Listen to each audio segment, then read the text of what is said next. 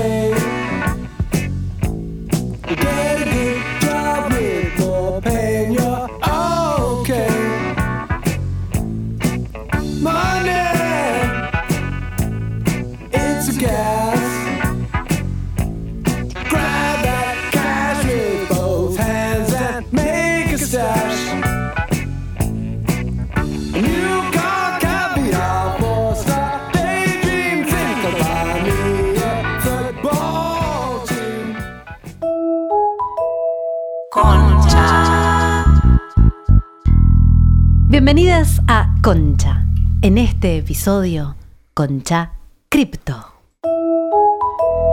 Elegimos la frase de inicio porque las tres la, escuchamos alguna vez eh, a Noelia Custodio decir esto y a mí me acuerdo que me dio mucha gracia y dije, es verdad.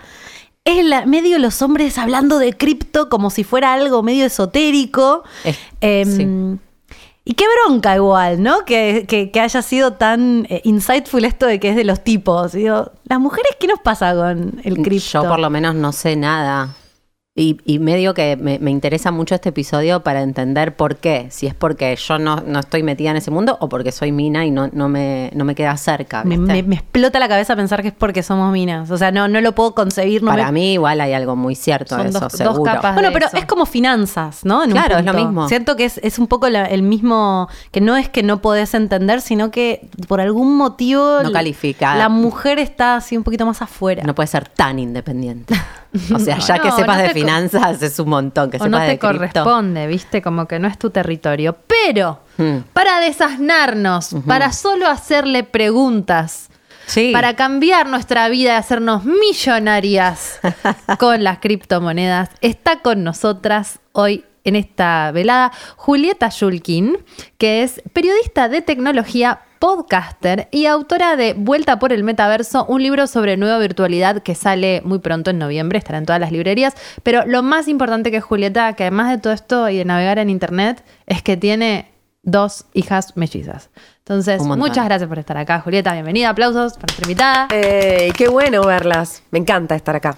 Hace mucho que queríamos hacer este episodio, eh, así que estamos felices y te vamos a preguntar un montón de cosas. Ay, sí, ya dijeron muchas cosas y quería intervenir, eh, porque en realidad las comunidades cripto de desarrolladores son muy masculinas. 90%, 95% masculinas y, y me dicen que son así en todo el mundo. Siento que tal vez algo empieza a cambiar, pero tiene que ver también con que en el, desarrollo de software es algo bastante masculino, también. Entonces, esa es la base de, todo para empezar. De todo el planeta Tierra. Totalmente, de, todo, el planeta Tierra. Y después también pensaba que mm, hay una especie de, FOMO, ¿no? Que, aparece, como que te estás perdiendo de algo mucho. Yo siento que me puedo caer del planeta sin saber. Porque no me enteré de que estaba creciendo el Bitcoin, ¿entendés? Que un día me voy a despertar y voy a decir, uy, Me quedé afuera. Pero más allá del, del, Bitcoin o de Ethereum, como de las criptomonedas realmente, yo siento que un poco, si no empezamos a entrar en este mundo, en algún momento nos vamos a caer, los que no entiendan un poco de qué va el blockchain.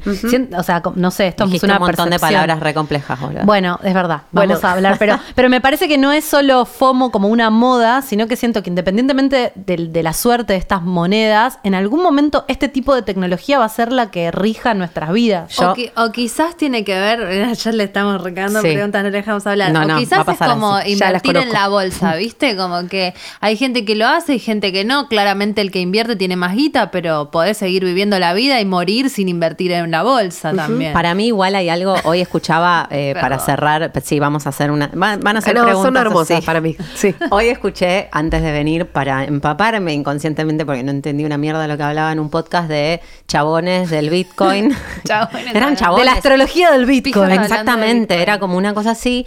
Y ellos hablaban, eh, eh, hay como todo un mundo, ¿no? El Bitcoin, los videojuegos, el metaverso. Hay como un universo, que no solamente digo, hoy vamos a hablar de cripto y quedémonos ahí, pero digo, hay como un mundo que está creciendo, que tiene todas esas lógicas y esos lenguajes y esas maneras de pensar, que es muy diferente. Sí. Y de ahí te puedes quedar afuera. Pero Julieta, ¿qué haces los viernes a la noche?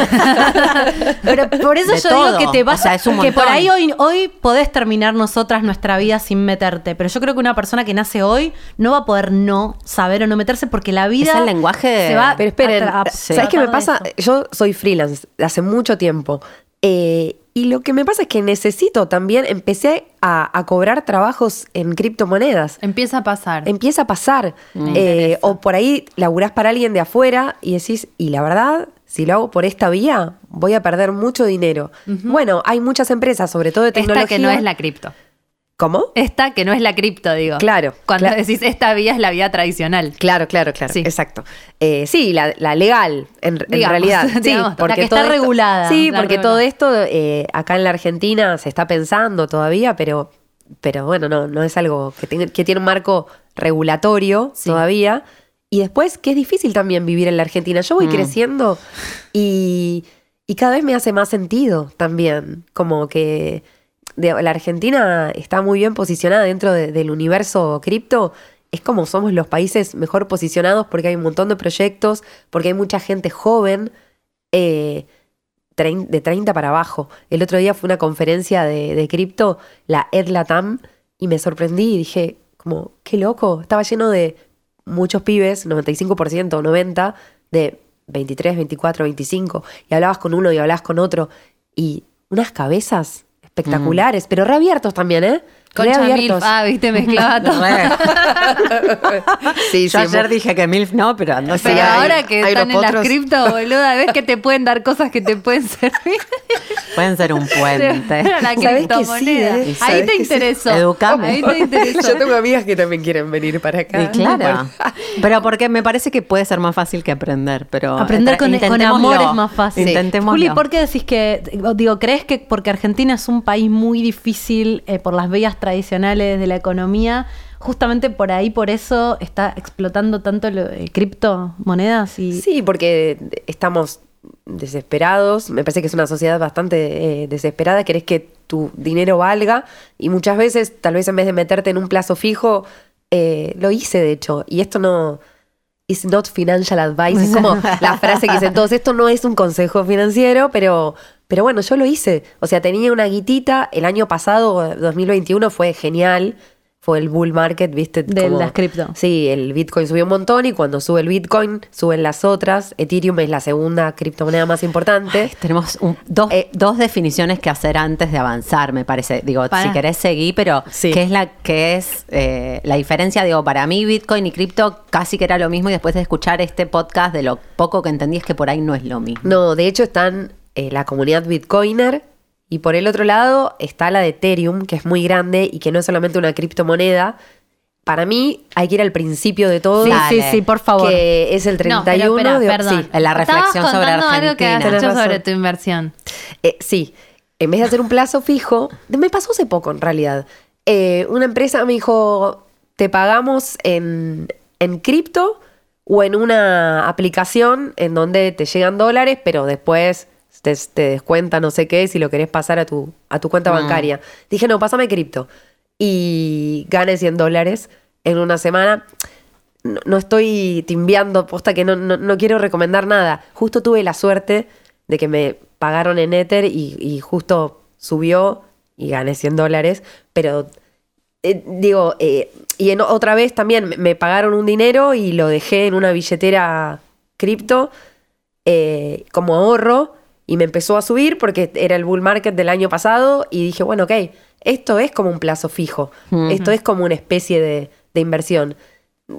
La verdad que no, no sé si sé tanto de finanzas, pero tuve que aprender porque vivimos en la Argentina y mm. tuve que aprender. Es como que no quiero abrir más puertas porque subió el mercado, pero después bajó muchísimo. También ganaste, pero podés perder si no las sacás de ahí. Sí, eso es cíclico, dicen todos los que están metidos hace un montón. Yo la verdad que escribo hace 15 años de tecnología y, demás.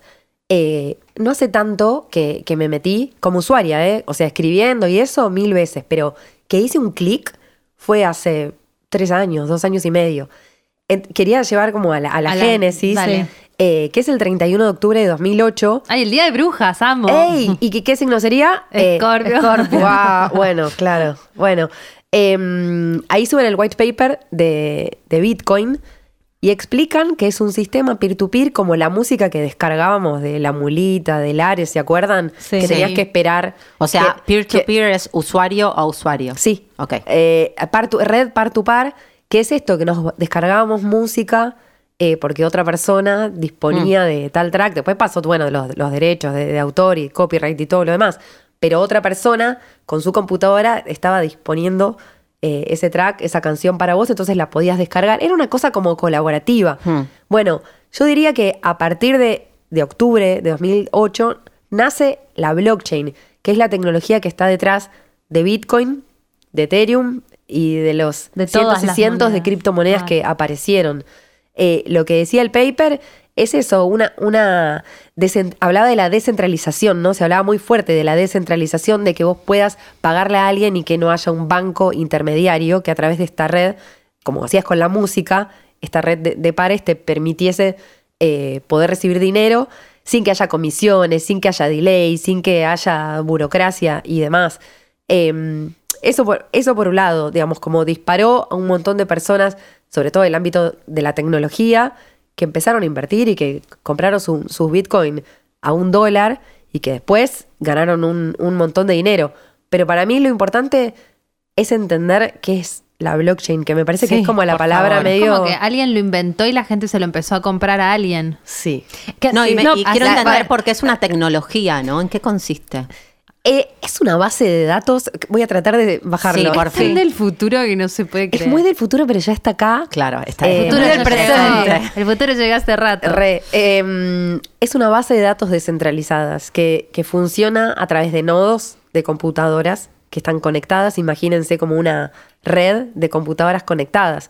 Y podría ser podría agregar una capa de seguridad más a Internet si quieren. No es que Internet tal como existe va a desaparecer porque van a venir las criptomonedas y blockchain y, todo va a ser diferente. En realidad lo que se está proponiendo, también hay otro concepto, son un montón, el de Web3, que habla de esto, de una Internet de blockchain, de una Internet en donde no se dependa de un servidor central, el Google, bueno, los, las, las grandes, las Big Tech, o sea, Amazon, Apple, eh, bueno, Facebook, ahora Meta, eh, ¿Cuál más? Eh, mm, me estoy olvidando de. Bueno, me mm. estás mirando como que te diga algo, no. estoy aprendiendo mientras me lo decís, no tengo claro.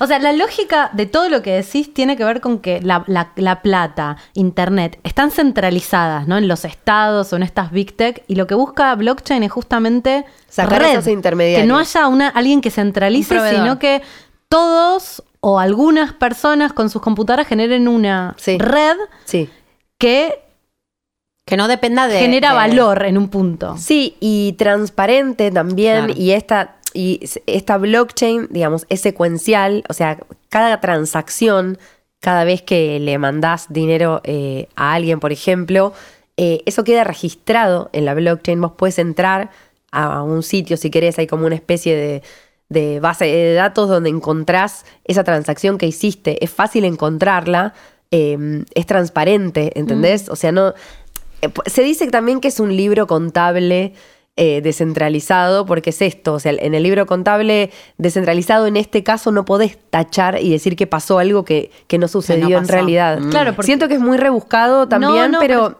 pero, me parece una buena explicación decir como, si es una base de datos descentralizadas de, de, computadoras conectadas entre sí. Pero esas computadoras que yo puedo, por ese es el concepto de minar, ¿no? Bitcoin. Yo puedo comprarme con mi computadora, ¿puedo ser uno de esos nodos? De para minar. O para entrar ¿Eh? para entrar en blockchain de dónde salen las computadoras que son los nodos que generan la red de blockchain y de un montón de están, yendo, están yendo demasiado lejos Laura y yo sí, ya nos paren, paren, pero está bueno porque esto esto es un poco el ejercicio para mí que, que puede hacer que esto sea muy valioso para muchas ¿Cómo entras a ser un nodo? ¿Quién es claro, un eso, nodo? eso es lo que estoy preguntando. Sí, ¿Yo pero hablaron de minar cosas. Eh, hay granjas de minería, hay gente, usuarios comunes. O sea, imagínate como un data center, como un montón de computadoras, placas eh, de video que están ahí haciendo ruiditos y generando mm. mucho calor.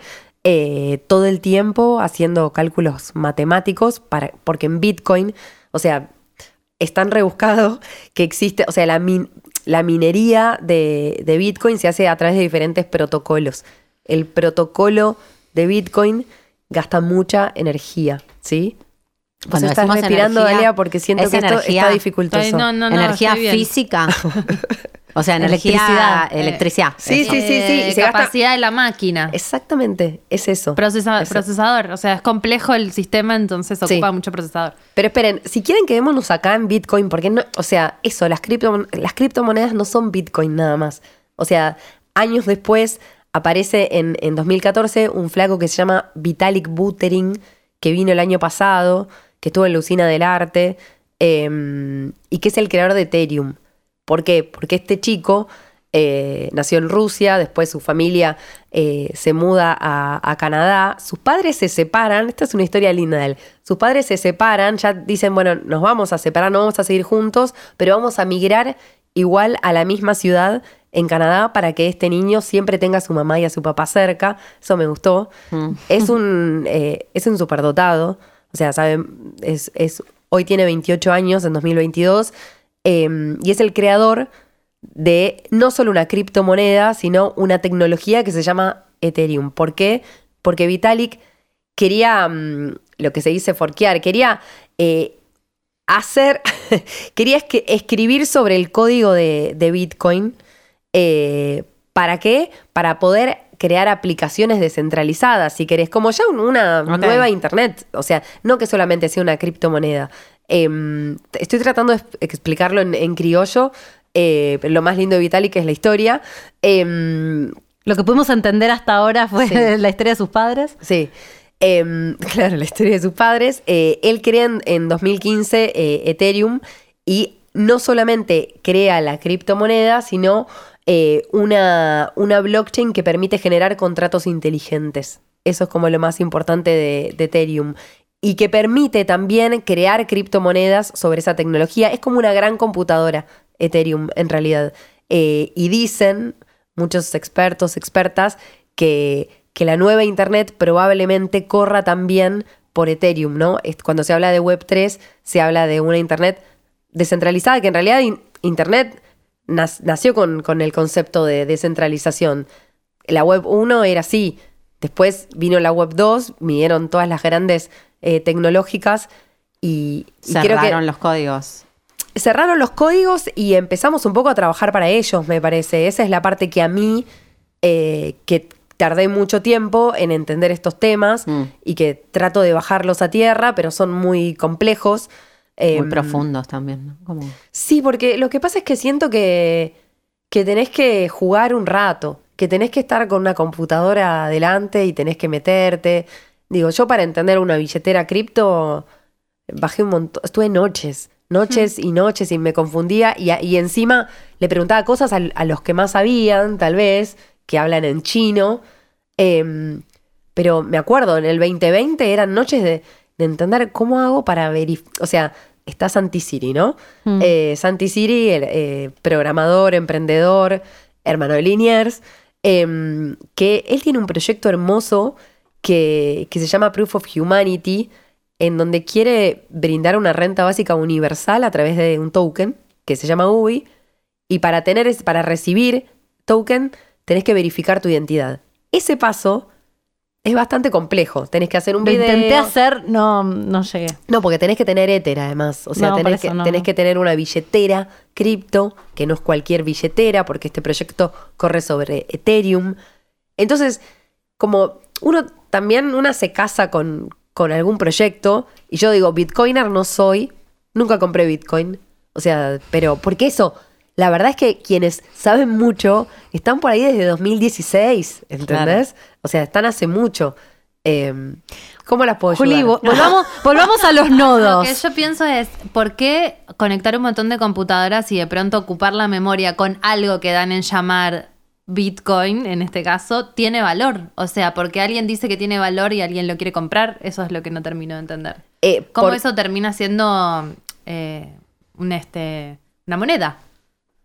Para, eh, ¿por qué alguien querría comprar Bitcoin? ¿Es tu pregunta? Cuando lo inventaron, ¿qué hicieron? Porque la, plata vale, la plata común vale porque hay bancos que tienen reservas para respaldar esa guita, ¿no es cierto? Ese, papel que podría ser papel, supuestamente está, respaldado por... En oro, en una Sí, algunos tienen oro, otros tienen, otros tienen deudas, lo que sea, pero está respaldado y el gobierno dice que vale tal cosa. Sí. ¿Cómo de repente se crea una moneda descentralizada que tiene valor. Eso creo que estás preguntando, ¿no, Dal? Sí. ¿Cómo puede ser? Es que en realidad. ¿Cómo es posible esta magia? Es que. Generaciones bueno, fue por, por, las comunidades. O sea, y fue por. Eh, por tipos, por ejemplo, como Vitalik Buterin y por un montón de personas que se dedican a desarrollar software que empezaron a usar esta cripto, aunque valía por ahí un dólar en su momento, para, para recibir pagos, eh, para mover como una corriente casi de vanguardia eh, dentro de, Internet. es como si dijéramos la plata del Monopoly empieza a valer, una cosa así. Sí, pero con mucha ingeniería de software detrás y con, digo, no hay proyecto serio que no tenga un white paper y que tenga como como un sustento de, argumento eh, detrás. O sea, lo que estaba diciendo este Satoshi eh, Nakamoto, que es un anónimo, que en realidad no sabemos dónde está. Ah. Eso es un dato importante. ¿Y quién es? el creador de cripto, de blockchain, no, no se sabe. No se sabe quién es. y, bien que dice, mira. Y, en realidad creo que hay un... Cuando tenía 12 años. Eh, pero en realidad creo que, que, se lo regaló a la comunidad, porque que sea, que sea mm. anónimo lo hace más interesante. Eh, primero porque se creó el, como el, ¿no? la, mística detrás del Bitcoin. Y, y, después porque al ser de código abierto, muchos, eh, muchas personas del mundo del desarrollo empezaron a aportar digamos, a, ese proyecto, aunque esto que te digo, como que no, no se podía forquear, eh, no, no, no se podía cambiar algo del código para poder hacer aplicaciones dentro de la tecnología. No se podía. No. O sea, lo único que puedes es reproducirlo. Sí, podés hacer transacciones, podés tradear, podés, o sea, quiere decir jugar. Moverlo. moverlo. Sí, como se hace, entiendo, con, con el dólar y con, y con otras, ¿no? Con, con otras monedas tradicionales. O sea, hay un juego ahí de, de timba o de, o de, fondo de inversión, ¿viste? De, gente que, está metida ahí en bonos. Digamos, yo no, lo veo muy, muy distinto a, eso. Sí, lo que pasa es que creo que lo que no entendemos es cuál es el respaldo, es como la confianza que tienen estos grupos en que de repente yo digo, hay un Bitcoin y este Bitcoin sale un dólar. Cuando empezó el Bitcoin no valía nada. Y entonces hay grupos potentes que dicen, bueno, si vos me pagás eso, yo te voy a dar esta cerveza, te la doy. Entonces tomo este Bitcoin y automáticamente en ese acto de fe es que empieza a tener valor. Es como si estuviéramos presentes. Creo que lo que no nos entra en la cabeza es que no nos, no nos entra la idea, que esto lo sabemos, pero como que no lo terminás de sentir, que el dinero es un invento. Obvio. Y que estamos en presencia de un invento nuevo que, compite con ese invento que está, eh, eh, que, nos tiene agarrados de, es un todos poco Como el dólar bolsa, el dólar MEP, el dólar no sé qué, es, una cosa. Pero todo, todo cae en el, en el Lo que pasa es que en, el caso del dólar o de un bono, como que hay una entidad financiera siempre en el medio. Acá lo que te están diciendo es como que eh, estás vos en el centro y esto depende de vos y vos sos quien maneja ese capital, ¿entendés? O sea, no hay intermediarios y vos podés hacer una transacción en este momento a otra persona que esté. No, paga impuestos ese dinero. No, hay impuesto a las ganancias de la cripto. Vos podés tener un millón de dólares en cripto y no tributás en ningún lado por esa guita. No. Eh, a veces, ahora en este momento, depende la, la billetera que, tengas, si te, si a veces te, retienen un poquito, eso leía el otro día. Por ejemplo. En algunos países está empezando a ser regulado. acá sí, acá. Empezando. Acá ah. está empezando. O sea, si a vos te pagan el, el sueldo en cripto, y bueno, por ahí. Ahora hay que declararlo. Sí, salvo que tengas una billetera cripto que no esté mm, enganchada con tu banco o con tu cuenta de mercado pago.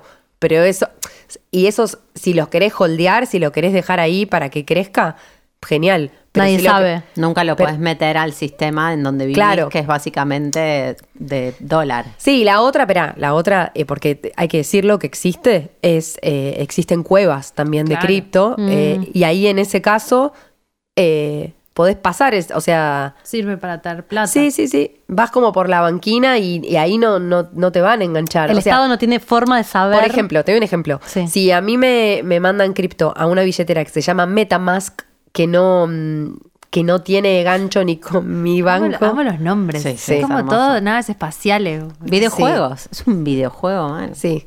Em, Son chabones divirtiéndose creando un mundo nuevo. Amo. Sí. Y lamento que sean todos, la mayoría de chabones.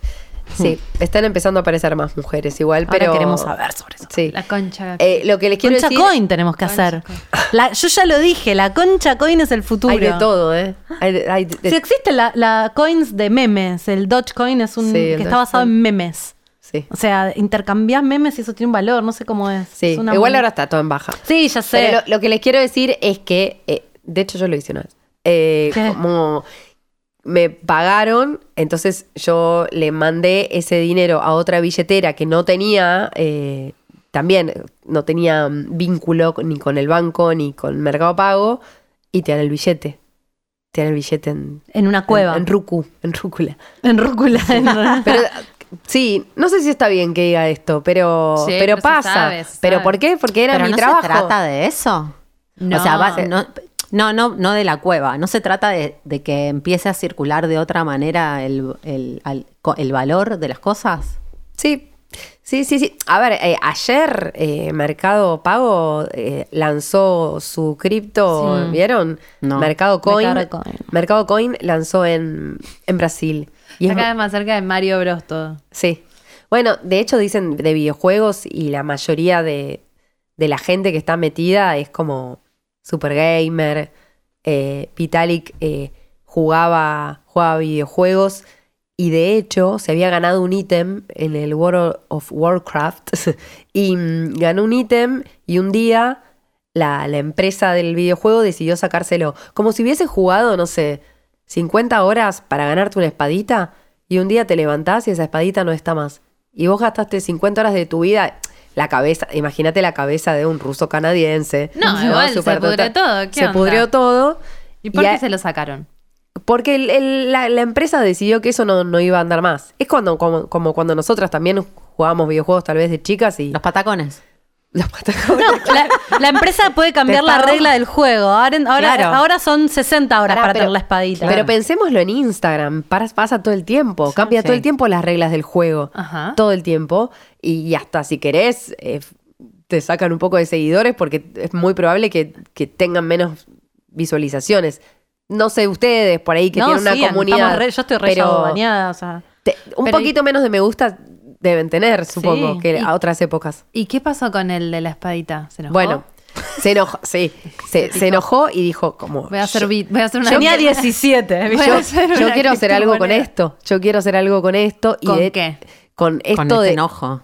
Con la soberanía de, ah, contra la, soberanía de la empresa que te saca la espadita aunque no quiera. Digo, para. No, lo vieron venir. No es que, no, es que espectacular. Al videojuego no lo demandó, sí, pero sí empezó a desarrollar una tecnología. Cambió el mundo nada más. Empezó a desarrollar una tecnología que es la de, la de Ethereum, que les digo de los contratos inteligentes, que tiene su cripto, que permite a otros proyectos eh, generar sus cripto o inclusive armar aplicaciones, aplicaciones como las que conocemos, ¿eh? O sea, plataformas como Decentraland, por ejemplo, que es un ejemplo. ¿Está hecha sobre Ethereum, Decentraland? Sí, sí, hay un montón. Todo lo que son aplicaciones de lo que se llama Web3, videojuegos, metaversos están eh, corren en Ethereum. En un videojuego que corra en lo que creó Vitalik, no te pueden sacar la espadita. Porque nadie tiene la eh, no, no está centralizado. O sea que todo por un jueguito de Mario Bros. tenemos una nueva tecnología. Para, ¿sabes la, espadita, que es un NFT? Lo que llaman token no fungible. O sea, es eso.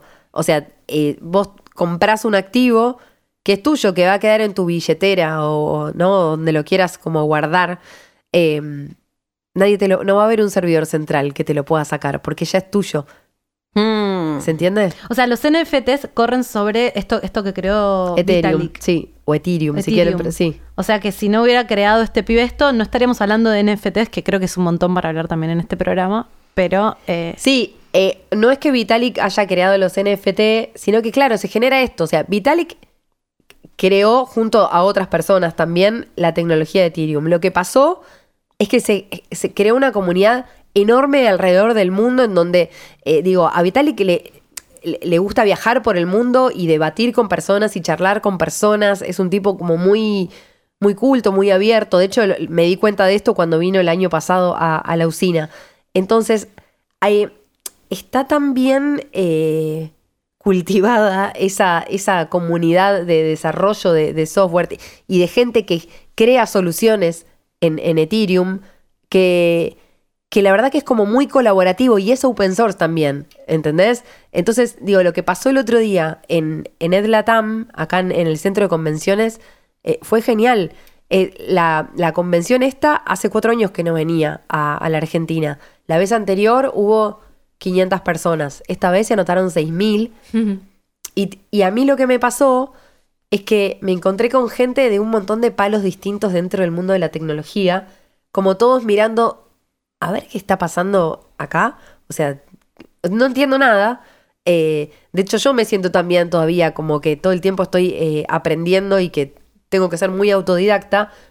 Pero algo está pasando y hay un cambio generacional muy fuerte. Mm. O sea, es como que los pibitos que jugaban hace 10 años a los videojuegos, hoy están estudiando. Eh, hay unas mentes muy brillantes también en, estas comunidades y trabajan en comunidad. Eso es lo más lindo. O sea, realmente trabajan en comunidad. Se arman canales de Discord em, eh, y, la cantidad de, aplicaciones o desarrollos que se están haciendo, montando sobre esta gran computadora que es Ethereum, es muy, es muy importante. Pero verá, esto, Bitcoin no es Ethereum, ¿eh? O sea, eso que, quede claro, es como se minan distintos, son protocolos distintos. Em, Pero sí ambas tienen esto que volvemos a los nodos, son nodos conectados en una red. Porque, porque al final el principio de todo, o sea, la, o la base en realidad de todo es la blockchain. Es eso, pero, pero la, blockchain también sirve para. Podemos que definir la blockchain. Yo siento que necesito volver a. Es una base de datos inalterable eh, por eso es descentralizada también. Em, y vos tenés en tu casa una computadora con una partecita de eso. Por eh, ejemplo. ¿Por qué decís que tengo una partecita de eso? No, y por lo de descentralizada. ¿Dónde están estas, estos nodos? Bueno, hay computadoras que tienen un software eh, descargado de un montón de, mineros y de gente en todo el mundo que está haciendo trabajar sus computadoras para que esto funcione. ¿Sí? Pero están, eh, no es infinito, pero es casi infinita esta, esta máquina. Hay un libro muy bueno eh, que escribió Camila Russo. Eh, ella es, chilena, trabajaba en Bloomberg en la parte de, economía, de, finanzas, y ella se mete en este mundo de Bitcoin porque también problemas económicos acá en, en la Argentina, tenía que hacer valer su dinero y empezó a cobrar en criptomonedas y se metió y empezó a escribir del tema y tiene un libro que se llama The Infinite Machine que cuenta la historia de, Ethereum. Está en inglés, a fin de año sale en español. Em, y es bastante humana ella, ¿viste? Porque lo que yo siento también em, es que falta gente humana que realmente no te hable en chino eh, y que pueda generar... De hecho, yo, mi gran desafío es en este momento que, que ustedes puedan como hacer un clic, pero el clic lo van a lograr si realmente llegan a sus casas. Y, no te digo te descargas una billetera. Empezás a leer o decís, bueno, Decentraland, bueno, me meto a ver qué es esto y, pero tenés que tener curiosidad también. A ver, yo tengo una pregunta, profe. Em, O sea, entonces está la blockchain, ¿no? Todos alimentando una supercomputadora. Le prestas un, poquito de tu energía a ese cerebro gigante. Y mm, cómo nos cómo eso, ¿dónde está la moneda ahí? ¿Eso es, ¿Eso es una tecnología para algo o es solo para Bitcoin? Eh, claro, hay, o sea, la blockchain tiene muchas aplicaciones. Está lo que es DeFi, las finanzas descentralizadas, así se conoce esa categoría. DeFi se llama. Sí. son eh, las criptomonedas. Sí. Ok. Que, digamos, son protocolos de Internet. Es un son algoritmos. de protocolos. Hay algoritmos también. Eh, el, sí, hay algoritmos metidos. Pero siento no, te que, no te la compliques. No, pero siento que realmente tendríamos que saber programación para poder entender realmente. Pero ah, deberíamos saber programación para entender cómo funciona Internet hasta ahora. Pero porque de verdad yo me pregunto mucho, ¿por qué nos preguntamos esto ahora y no nos preguntamos cómo está hecha la web que estábamos usando hasta ahora? Porque no te podía, no podías ganar plata. Claro. ¿Vos, vos programás, Juli? no, no hice cursos de programación, pero no, me interesa más la ciencia de datos que meterme, es mm. difícil igual, pero que meterme a programar. Eh, igual, la verdad, me interesan más las personas que están metidas en esto mm. que, aprender a programar. O sea, debería tener mucha disciplina y dedicarme solo a esto y ya debería tener otra vida para, mm. hacerlo. Em, pero también eh, los videojuegos son muy importantes en todo esto, porque... Pero yo me está superando. Eh, no, porque, porque hablan de videojuegos y en realidad es eso. La, todas las personas que juegan videojuegos y que ganan cosas en los videojuegos o que compran entienden esto perfecto. Claro. O sea, porque están conectados jugando algo en línea, como que algo de la misma lógica de los nodos que ellos entienden porque lo viven, algo así. Sí, o sea, por más de que no sea tecnología blockchain, o sea, hay algo de, pertenencia, eso de, de soberanía, de, entender que, que esa vida que estás teniendo en la virtualidad forma parte de, tu vida social, si querés, o, de, o de ganar plata también. Yo tengo una persona que conozco que su hijo juega Fall Guys los fines de semana y gana plata y gana como 20 dólares cada fin de semana y alguien que tiene 14 años es un montón. Eh, es un montón. Entonces, digo, eso no es blockchain, pero hay algo como de, de, la filosofía que tiene que ver con esto, con ganar dinero de otra manera o, o, o comprar NFTs en una plataforma como Decentraland que recomiendo que se metan porque está creada por, por argentinos eh, con cabezas como muy, muy, realmente muy interesantes. O sea, vos podés, ponele, comprar ropa digital o un wearable que usa una persona, que, que, pone a disposición una persona y ponérselo a tu avatar. ¿Entendés? Eso es como algo que veo que está viniendo, que está en Roblox, que está en Fortnite, que, digo, si no te acordás cómo era tu vida eh, sin internet, probablemente entiendas todo esto muy bien. Si te acordás tu vida eh, analógica va a costar Creo que es como hacer el clic entre nosotros somos muy materiales, ¿no? Como que te compras una campera y entonces entendés el precio de la campera, claro. Pero estos pibes que por ahí nacieron y ya están metidos en la virtualidad, por ahí entienden perfecto que una campera física es una campera física y una campera en, el metaverso también tiene un valor y a nosotros nos cuesta darle ese valor. ¿Es algo de eso? Es algo de eso y es algo que, las marcas están súper viendo también. Un montón de marcas metidas ahí sin saber por qué. Sin saber por qué. Pero sobre todo para no quedarse afuera. Sí. Eh, no, quiero entender cómo eso se cruza con que efectivamente tenemos un cuerpo. O sea, ¿de qué se trata ese mundo que está creciendo? En relación a la vida humana, porque lo que pienso todo el tiempo, que, lo estoy tratando de entender, pero lo que más me cuesta es, bueno, si, si estoy alimentando ese, ese mundo, ¿no? Esa nube de información y de energía, y mi energía está puesta ahí, yo igual después necesito bajarla a esta dimensión y necesito cambiar esa, esa para vivir de bitcoins, necesito cambiarlo a dólares. y, con los dólares voy a comprar comida y cargar. o todos empiezan a aceptar bitcoins y pagás con apretando un botón. Disco te, te acepta bitcoin de repente. El kiosco no está muy lejos de que pase eso. El kiosco de la esquina de mi casa acepta bitcoin. Igual, yo no usaría bitcoin para pagar un, no, me un pero. Em, Digo, también eh, ahora estamos en un mercado en baja. Eh, dicen que cada, quienes saben, que cada cuatro años eh, se generan ciclos, o sea, bajistas y alcistas. Entonces ahora estamos transitando un bear market. Ahora hay que comprar. Mm. Claro, sí, pero, pero ojo con, lo que invertís, es como eso, hubo como mucho hype el año pasado, como conozco gente que invirtió mucho. Y perdió mucho. Sí, una amiga de la escuela que vive en España me dijo, había vendido su, su casa acá. No. Y, y, tenía pesos, no, no, sé bien, como siempre igual fue muy arriesgada, ¿eh? ojo, como una persona escorpiana también. Y, mm, y me dijo, estoy desesperada porque puse toda la plata, no sé cómo fue igual, pero puse toda la plata eh, en, en cripto y no la puedo sacar, porque eso pasó hace poco. Eh, con una de las de la cripto. ¿Se acuerdan que hubo, una especie? No, si no entendemos nada. Bueno, hubo, salieron las noticias que había. Era, era un chiste nomás de Laura. Pero era lo que pasó. Claro. Sí, eh, lo que pasó es que eh, hace unos meses bajó un montón el Bitcoin y entonces Binance por unas horas no te dejaba sacar tu, dinero, porque claro. ¿Qué es Binance? Binance es una billetera cripto, una de las más importantes. Pero ahí no no rompe todo la idea del blockchain. Es como un, como un banco. Eh, es un banco descentralizado, es como una contradicción decirlo, claro, Pero exacto. sí, es un, yo diría que más como un centro de, de finanzas autogestionadas por vos, pero no es tan descentralizado porque hay empresas para no es web 3 es web, es web 2.5, está Amazon Web Services, ¿entendés? Como, mm. como el, servidor en la nube que usa ese, esa empresa, ¿entendés? Pero entonces hay niveles de descentralización o de independencia. Sí, hay niveles y para mí como que no sé si es tan importante eso hasta altura, eso me pasa.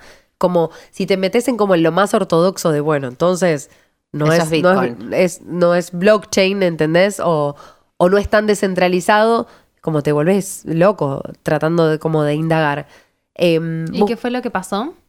Que fue lo que ella no podía sacar por unas horas su dinero. Ella quería sacarlo porque había bajado, bajado el Bitcoin y bajado todas las cripto. Y como mucha gente dijo, listo, yo saco esto que tengo en esta billetera. Y cuanto más sacan, más baja también. Claro, exactamente. es, como una corrida cambiaria. Bueno, no sé cómo, cómo avanzar para bajarlo a tierra y, y, que puedan realmente entenderlo. No, no, yo voy entendiendo cosas yo sueltas. yo quiero preguntar algo desde hace un montón, volviendo a los no, como algo que no puedo avanzar, pero porque quiero saber esto.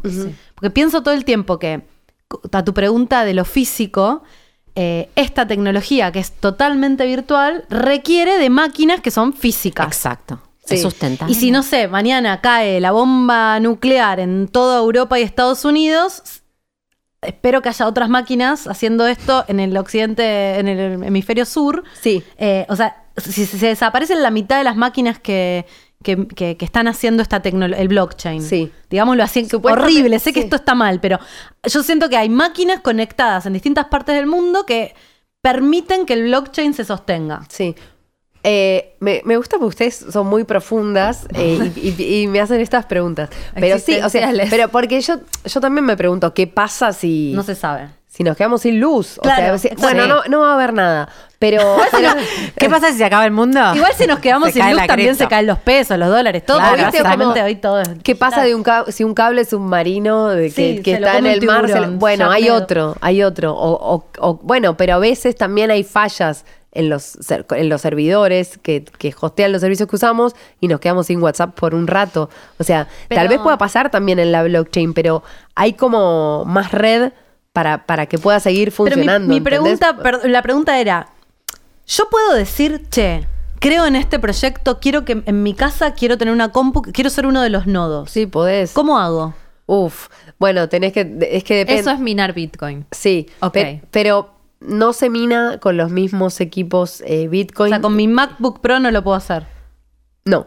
Ah, Tengo que comprar una máquina especial. ¿Y de dónde me bajó el protocolo para empezar a hacerlo correr? Dicen que es bastante fácil. Eh, yo nunca lo hice igual, ¿eh? Dicen que es bastante fácil, medio que buscas un tutorial te descargas. O sea, no tenés que ser programador para... Prestas tu computadora como un servidor hogareño. No ganas nada de eso, simplemente estás aportando el proyecto. Gastas mucha electricidad. No, no, tenés, eh, digamos, recompensas. Tenés recompensas por cada. En micro Bitcoin. claro, por cada transacción, ¿entendés? Que, o sea que, una forma de ganar. ¿Te está gustando? Sos, parte de la blockchain. Claro. Sos accionista de eso. O sea, una, si una, una forma de adquirir cripto sería. minando. Minando. ¡Lo entendí! ¿Viste? Yo ¿Dónde se compra la compu? Para mí tenemos que saber eso Es que es de Porque yo me veo más ahí que aprendiendo de las billeteras, ¿entendés? me compro un, me compro una cosita, la dejo ahí funcionando. Mirá, les gustó esto. Claro. Eh, Porque no quiero aprender. No, pero ¿qué pasa si te mudás? ¿Te desconectás la compu, de ah, repente se no, cae. por ahí por un rato dejas de minar y después volvés a minar. Se gasta mucha energía. Para minar Bitcoin se gasta mucha energía y nosotros tenemos, bueno, hasta ahora en realidad. Tenés que ver si la luz te sale más cara. Bueno, claro, hasta ahora estaba subsidiado. Eh, ¿No? No tenemos. Eh, claro. Entonces yo conocí mucha gente que minaba, gente que se ha atrevido a decirme, estoy colgado de, de la luz, o sea, terrible. O sea, de esos casos hay un montón. O sea, es muy ilegal todo. Me colgué, ¿no? mi, vecino, me colgué mi vecino para, para, minar Bitcoin. Algo así. Ok, sí, Terrible. Eh, o sea que en Europa no debe minar casi nadie con lo que sale la luz. Eh, no, es uno de los países más, más eh, India. En Canadá. Bueno, y aparte que mejor que, que sean países eh, donde hace mucho frío, porque son como calientan las compus. Sí, obvio. Tenés que tener un sistema de refrigeración. Es como un indoor inverso. Las granjas son, yo tengo 7, 10 computadoras, le, lo pongo adentro de un lugar, le pongo refrigeración y mino ahí. Sí. Ti, ti, ti, ti, el eh, cosito de ameróbica. se llama placas ASIC, las de, las de Bitcoin, pero bueno, eso, se gasta un montón de energía. Eh, es, lo que más gasta energía y lo que más mal le hace al medio ambiente es eh, Bitcoin. Por eso, Elon Musk en un momento, ¿se acuerdan que estás enamorada?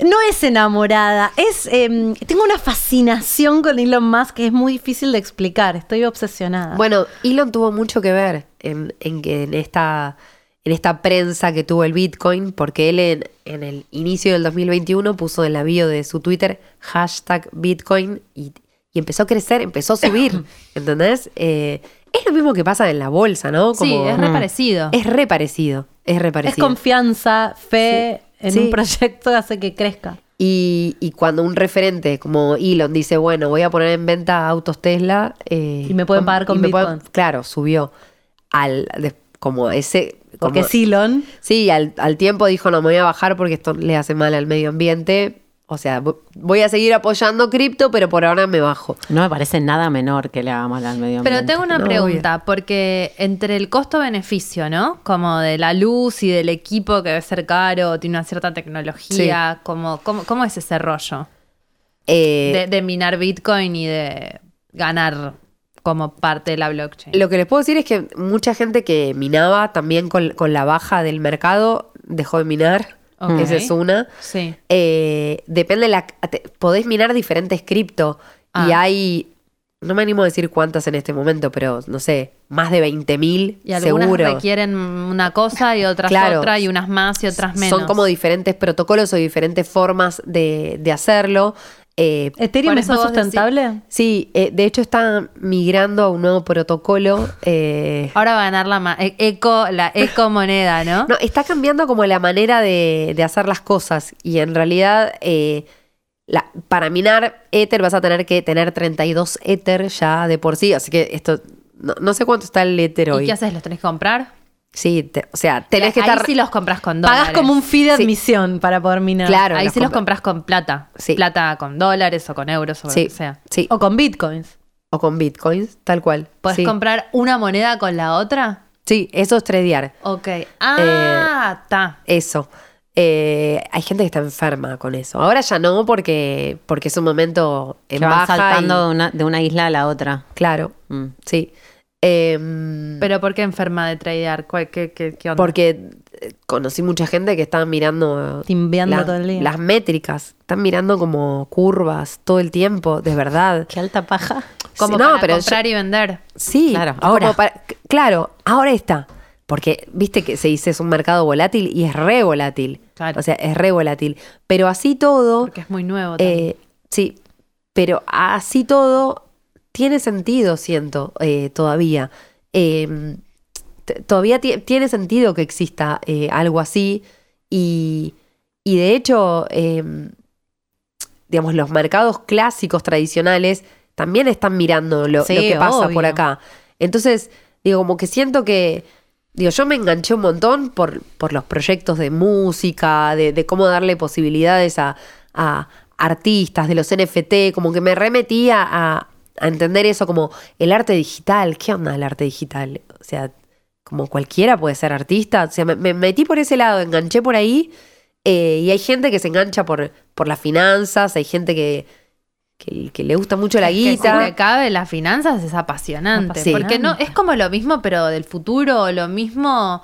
Eh, son otros nombres, pero es casi lo mismo. Y aparte estás, tenés la posibilidad de entrar en un mercado tan nuevo que sos medio un pionero, como que estás, estás y a, la moldeando. y, a, la vez todos estamos pensando que va a funcionar bárbaro y de pronto empezaron a haber personas que se fundieron, como que también puede fallar, no sé. Pero también porque se puede caer todo y que haya Pero como que como se cayó el dólar en 2008 también. Sí, o, es tan nuevo que de pronto puede, puede fallar del todo y que sea un fracaso. También puede pasar, perdón. No, creo que pueda fallar del todo. Yo hoy escuchaba este, este podcast, eran bitcoiners. Ahora entiendo que era algo que, que significaba cosas. claro. Son como los houses. Sí, como Boca River, sí, ¿no? Sí, Bitcoin, Ethereum. Sí, no, como este, los. Exacto. O como, sí, exacto. O como Bitcoin los de Lord of the Rings. Ah, o los de Harry Potter. Para mí, Gryffindor es Ethereum ah, y, Bitcoin es. Eh, Slytherin. Para mí Gryffindor era... ¿Slytherin eran los rubios malos? Bitcoin. Sí. Ok. Sí, me dio esa sensación. Bueno, los bitcoiners... Son los malos. Los bitcoiners... Eso es lo que nos llevamos de este episodio. No, pero... Em, ellos fantaseaban son los creo que lo que estaban... Mm. Uh. son los Miley. Bueno, y ahí hay, mucho, hay mucho libertario son los malos. muy, muy fundamentalista del Bitcoin. Eso es lo que sentí, a esto iba. Sí.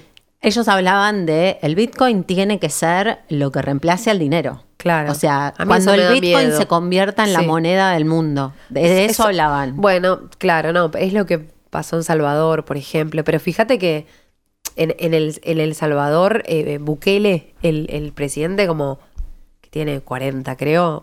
Ah, sí. ¿Es Bitcoiner? Sí, sí, sí. Sí, pero es como un fanático religioso, que eso es algo que pasa también, ¿no? Es lo que decía Noelia Custodio al final, la gente se pone medio esotérica es que parece que hay que, creer. Es que sí. Es que hay que, claro, eh, y es lo que justo creo que hay que empezar a, comunicar que es todo lo contrario. O sea, son como sectas en algún punto. Y se está uniendo todos, los episodios de del Conchaverso. Elon, secta. Falta que metamos caca. Pero ¿por qué? ¿Por qué cuál, es, ¿Cuál sería la diferencia? Me reinteresa esto, ¿no? Porque a la hora de meterse, o por lo menos, o a la hora de no meterse, como, ¿por qué no, por qué, por qué te, cómo es que te vas al lado de la secta y cómo es que te vas al lado en donde es algo que haces, es un juego que jugás y que te da plata. Y eh, La secta viene cuando estás siguiendo eh, a alguien que lo está haciendo, ¿viste? Cuando seguís de forma religiosa tal vez a, cuando estás haciendo algo sin saber de por qué, o sea, solamente porque, porque Bitcoin va a cambiar el mundo, porque... Ay, me, imagino como adolescentes igual, cuando, cuando pienso, obviamente no son ellos solo de hablaban del japonés, que no es japonés, el, el, anónimo. del Sakamoto. el Sakamoto como, como un dios, ¿viste? Como, bueno, cuando él lo creó. Sí. Sin ir más lejos, yo eh, vi las fotos y algunos videos de cuando estuvo este ruso Vitalik acá en Argentina estaba con unas sandalias muy humildes y él caminaba por la villa y había un montón de gente que lo seguía y era una lógica muy guru. Claramente es una persona que tiene mucha, energía, está cambiando el planeta. Vitalik se juntó con todo. Y digo, digo por la estaba caminando en, algunos barrios populares, creo que se juntó con Grabois, o sea, era, muy real esto que estoy diciendo. Eh, la, reta se juntó con él también, Macri también, o sea, No, y del frente del frente de todos también se juntó. es como que él todos quieren saber quién es él. Unos le dieron más bola que otros. Y claro, y se imaginan quiénes. Eh, eso pasó. Eh, pero lo que, lo que me gusta a mí de Vitalik es que Vos estás en la secta de Vitalik. No, pero yo también un poco. Yo no, estoy en ninguna igual, pero, pero me gusta. Él escribe artículos, él debate, él escribe en Twitter todo el tiempo. Existe. Tiene 8 años, boluda. 28. No, él es alienígena, te lo digo sin un minuto de duda. Bajó de un ovni fija. Sí, bajó de un ovni. Reptiliano no. ¿Sabes lo que pasaba? Que la, no, no, no categoriza como reptiliano. no, él, es, él, es una él creó Ethereum. Él, él levita, levita con sus sandalias. Está Uranus. Las sandalias con medias fue genial. Sandalias con medias y, y, y, gente como muy la lógica Jesús. Yo lo vi muy así. Y gente caminando atrás de él. Busca, busca. Sandalias con media. Es como, exacto. Es como el Dillom de la, de la... Está con Santi. Ay, Dios. Fue a ver a Soda Estéreo también. Fue a ver a Soda. A Soda. Ah, ah cuando estaban acá. Eh, no, cuando tocaron. El año pasado. Ah, ok, ok, ok. Sin, sin Gustavo. Sin Gustavo. Sí, sí, sí, claro. Pero um, tengo una pregunta. ¿Qué pasó? ¿Qué fue lo que pasó con las bitcoins en El Salvador? O sea, es una tenían una moneda muy pobre y se empezó empezó a ganar el cripto. Bitcoin va a ser eh, nuestra moneda, nuestra moneda legal. Ya sé, ahora que tenemos un presidente electo, eh, porque podría parecer que es el futuro. Claro. Sí. No, pero no lo, bajó después y se hicieron mierda la moneda. Sí, y había comprado millones y millones y millones de dólares en, Bitcoin y después bajó un montón y dijo vamos a, minar Bitcoin con energía geotérmica, con los volcanes que tienen, con la energía de los volcanes, vamos a minar. Fue full. No estaba tan mal, pero como un fanático religioso, o sea, como muy fundamentalista Una muy grande con el país directa. Apostó el país el gordo. No era de la guita, qué piola. Pero, pero pasa lo que pasa en esta mesa también, o sea, nadie entiende. Es muy, es muy fácil hablar en tecnología cuando estás hablando de algo que para otras personas es chino total. Mm. Pasa eso. Existe como una fascinación, ¿viste? Sí. De, de que por ahí, porque. ¿Qué pasa con los videojuegos? Como que la persona que no juega videojuegos mira como maravillada a la persona que es muy genia jugando videojuegos, creo. Yo lo yo veo, No, yo, lo, miro como diciendo, ¿por qué pierden su tiempo sentados enfrente de una computadora tanto tiempo, ¿no? Como, ¿por qué? No, a mí me fascina, yo entiendo lo que vos decís. Como que no, no, que también entiendo que le fascina. A mí no me pasa y digo, ¿por qué está poniendo su cuerpo? Pero para, perdón. ¿Y entonces qué pasó? la cagó. Quiso, quiso hacer el futuro. No, sigue, sigue con su idea. Ah, está en esa. está en esa. Eh, la, o sea, la noticia fue que es moneda legal en El, en el Salvador. Ah, ok. ¿Pero reemplazó a la otra o estaba no, no, eh, la agregó. Ah, claro, la agregó, la agregó y quiere como evangelizar, si quieren, a, a, la población, a los ciudadanos, para que, para que empiecen a, usar Bitcoin. Y está todo el tiempo tuiteando y arengando y, y demás. Espectacular. ¿Sabes qué? Te cortamos en un momento cuando estabas diciendo que Bitcoin era muy em, contaminante. contaminante y que ahora Ethereum, está tratando de hacer un nuevo protocolo para... Sí, va a cambiar a, eso, a Proof of Stake, se llama prueba de participación, en donde eh, se va a reducir como el 95% del consumo de energía que, ah. se estaba generando, eh, pero no va a ser de la misma manera que se que se minaba antes. O sea, no, no va a haber computadoras eh, compitiendo entre sí para ver quién, es quién hace el cálculo primero. Pero ¿y por qué necesitas tener, comprar este, la moneda para entrar? Porque si no, no podés, eh, no podés validar las transacciones. No podés ser un minero. ¿Pero por qué? ¿Por qué, ellos necesitarían eso? Es como tu, tu membresía, tu, o sea, tu puerta de entrada hoy. Si vos, que, esto pasa mucho. ¿A quién se no lo, entiendo, pero no entiendo cuál es el beneficio o cuál es. No, no se lo pagás, tenés que comprar 32 Ethereum. No le pagas a nadie. Tenés que tener en tu moneda 32 sí, Ethereum. pero lo que dice Laura es quién se queda esa plata tenés bitcoins y las cambias por Ethereum. Como, no, es que está como, en un está como en un depósito y vos estás generando dinero también todo el tiempo, ¿sí? Estamos hablando de un nivel que gente que ya está súper metida y que si va a poner esos 32 Ether de depósito para empezar a minar, sabe lo que está haciendo y no no es que va a perder. Salvo que. Para que, lo haga gente que tiene eh, know-how o el equipo que tiene que tener. No estamos hablando de cualquier persona, estamos hablando de gente que está como muy metida y estudiosa. al final ya no termina siendo tan democrático, tan este. a eso iba yo. Este, me, pasan dos heterogéneo como se decía al principio. Es, entiendo, yo pensé lo mismo eh, y creo que al final lo democrático está tal vez en quienes usamos el servicio, que sigue siendo descentralizado. y sigue habiendo, pero no termina siendo vos mismo en tu casa jugando un jueguito para minar no Bitcoin. no es tan fácil acceder, eso, no es tan fácil acceder eh, como era antes.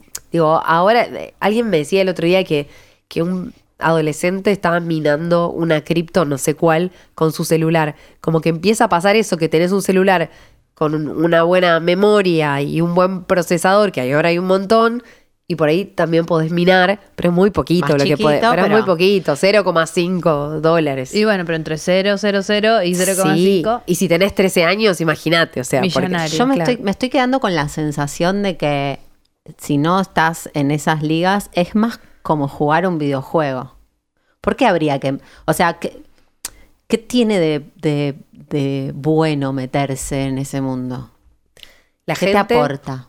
Eh, a ver, a mí la gente, los proyectos que, encontré, el hecho de decir como esto es el, el principio de algo. Que no sé qué es. todo experimental. Eso tenemos que saber también. Porque por ahí por eso a ustedes les cueste entender cosas. Porque es re experimental.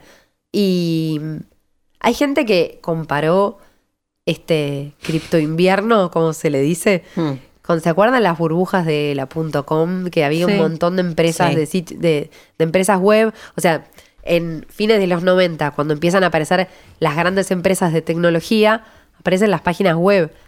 tipo Terra. Bueno, sí, que eh, creas una página web pedorra y te pagaban millones de dólares por esa página web que después moría. Digo, como que la, economía de conocimiento empieza a nacer ahí. Los portales, Google nacen en el 98, digo, como ahí Amazon también un poco antes. Eh, las empresas de tecnología empezaron, como que el software empezó a ser muy importante. Entre todos están empezando a ver para qué vas, para qué sirve. Nadie lo sabe, ni mm. ellos mismos claro, todavía. Eh, claro. Entonces todos estamos viendo qué pasa, pero si no estás, no estás. Lo que pasó también para que podamos entender eh, en este hype enorme y ahora este cripto invierno de baja, hay gente que lo compara con este crash, con este crash de la burbuja de la .com, porque pasó que empezaron a desaparecer un, montón de empresas. Y ahora pasó eso también. Acá se vendió mucho humo en la Argentina. Siento que ahora como que... Se está ordenando de nuevo. Sí, tal vez sus cabezas se empiezan a ordenar un poco más de, por dónde ir con, como con Sabemos más que antes de empezar. Definitivamente. Sí. Eh, entonces, a lo que voy. Crypto Crash de las burbujas lo comparan con esto que está pasando hoy con cripto porque porque juntaron un montón de capital, hay un montón de empresas grandes que vienen hace años, hace 10 años tal vez, y juntaron un montón de dinero en rondas de inversión y demás.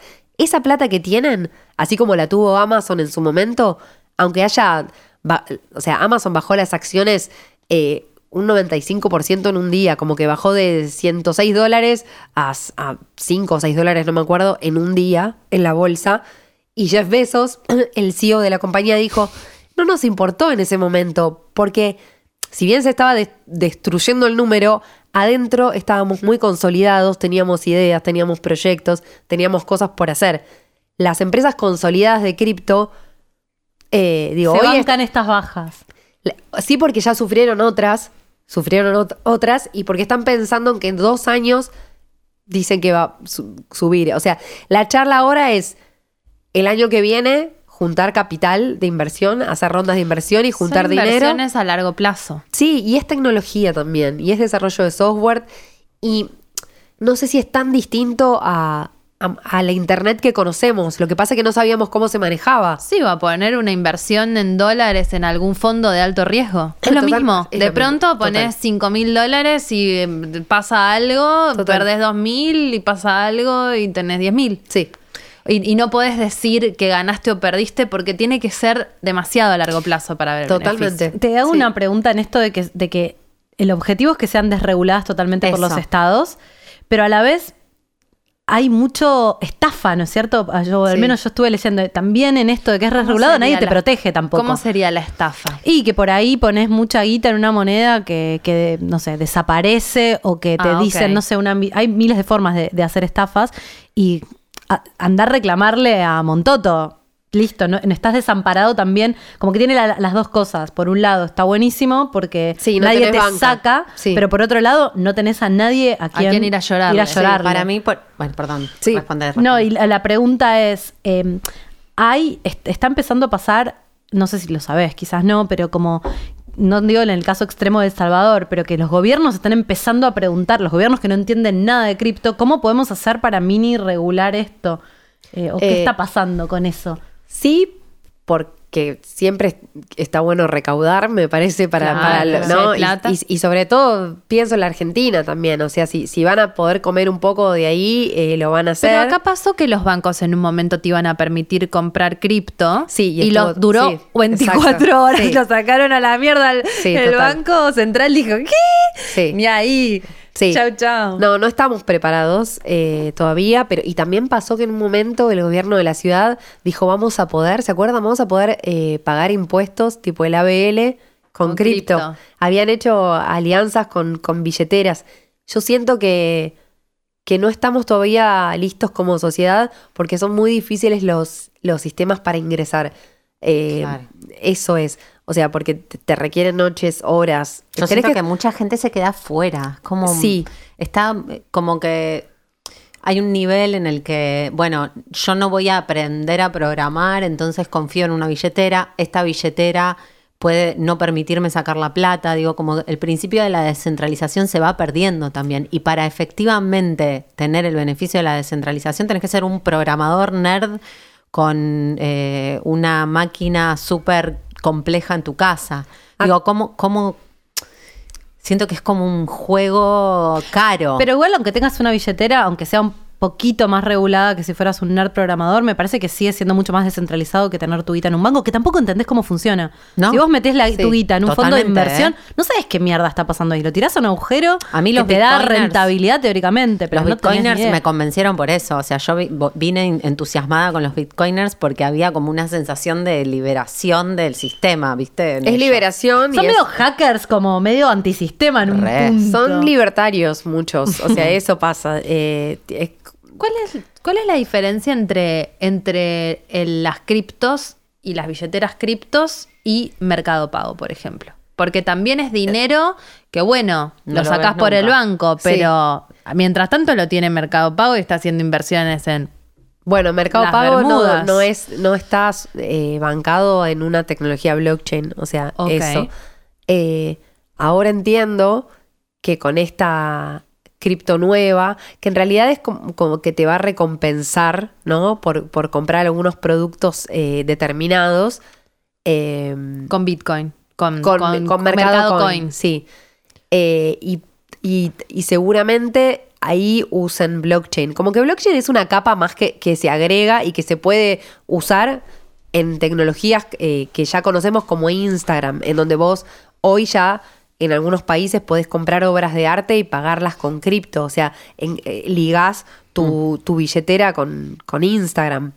Eh, la pregunta que vos me estabas haciendo eh, tiene que ver con, con, la tecnología de base, pero yo te digo, no siento que Mercado Pago va hacia ahí, o sea, conociendo la gente que labura ahí, que son, digamos, la, la base, son todos flacos que vienen de la burbuja de las .com, que vienen de la ingeniería de software, que, que movían como una vanguardia cuando hablaban de comercio electrónico y nadie creía en el comercio electrónico. Porque lo que está pasando es que la plata de Mercado Pago no sale de Mercado Pago, casi. La gente se la pasa entre sí.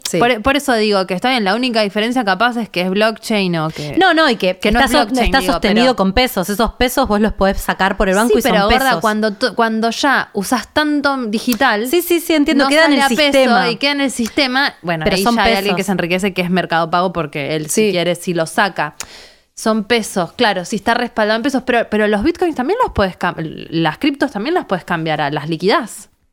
Claro, pero perdés tu Bitcoin. No importa, igual yo coincido un poco. Perdés ¿eh? porque... tu, mercado peso, no sé cómo se llama. Ah, ah, eh, igual Mercado Pago estuvo recontra peleado con los está peleado con los bancos. Porque banco. compite de, con, de otra forma. Por eso, pero es como es una billetera. Sí, y, y, Mercado Pago también eh, juega un poco con el dinero o, especula. Digo, vos.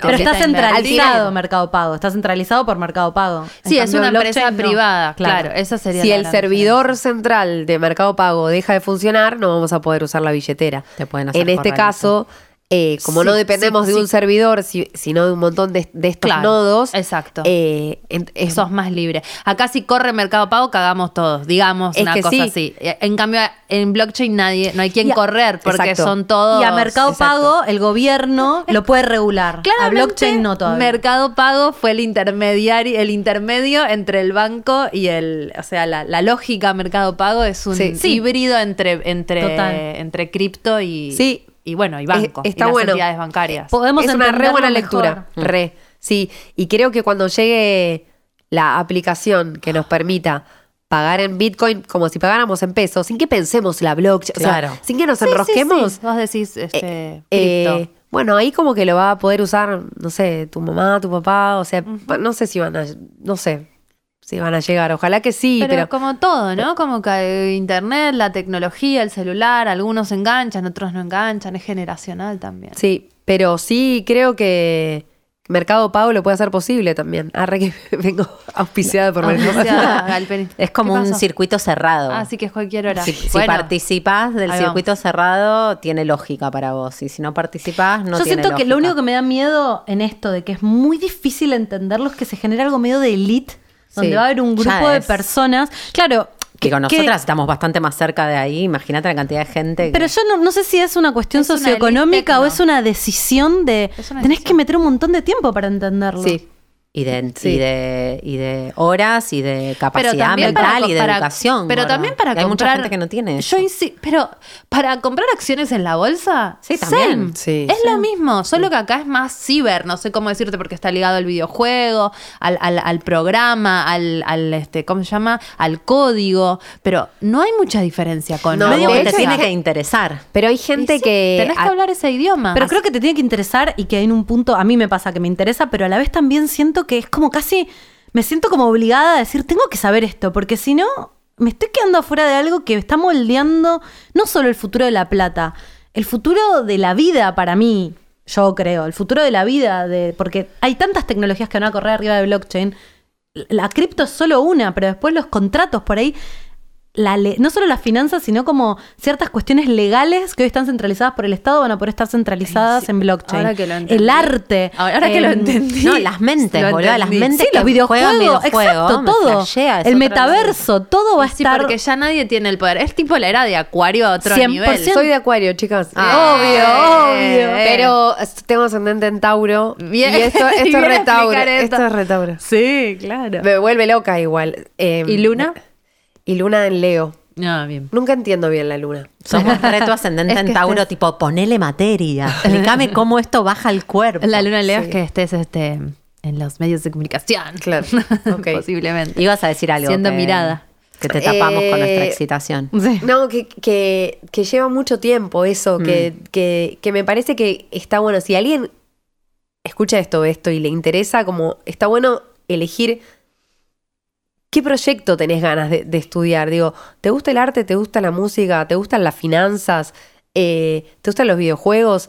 ¿Te gusta ver qué se está haciendo? Bueno, metete en Decentraland, Decentraland. Eso te iba a preguntar, ¿en dónde empezás a meter? Y vos te metes bueno, voy a hablar de ellos. Hay un montón igual, ¿eh? Pero me, me, me cae bien ese proyecto porque... ¿Pero qué dicen? Es como el metaverso de Zuckerberg, pero hecho años antes por unos argentinos. Para, es una plataforma en realidad. Si querés es un sitio. ¿A dónde los Además, tipo, abrí Instagram. Ni idea. ¿A dónde los buscas?